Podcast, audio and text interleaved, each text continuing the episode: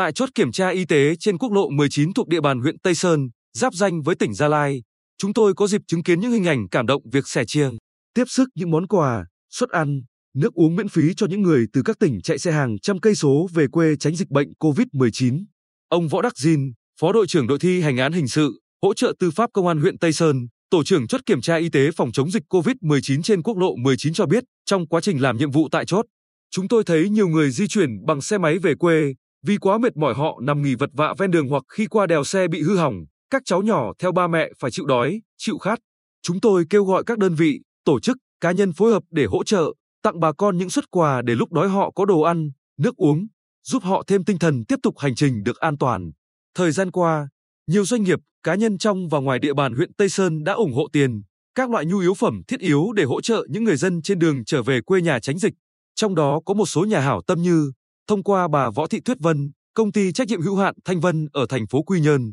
cùng nhiều cá nhân, doanh nghiệp đã ủng hộ hơn 60 triệu đồng. Công ty trách nhiệm hữu hạn Tân Nhật Sương và các cá nhân đã ủng hộ 40 thùng sữa, 5 thùng nước suối và 5 triệu đồng. Các đơn vị khách sạn Hiếu Ngọc, công ty trách nhiệm hữu hạn Hữu Đức, công ty xe máy Ba Đàm, công ty Kim Oanh, karaoke Nis ở thị trấn Phú Phong, huyện Tây Sơn hỗ trợ 5 triệu đồng tiền mặt trên 20 thùng sữa, 20 thùng nước suối, bánh ngọt và 2 thùng khẩu trang y tế. Bà Võ Thị Tuyết Vân chia sẻ,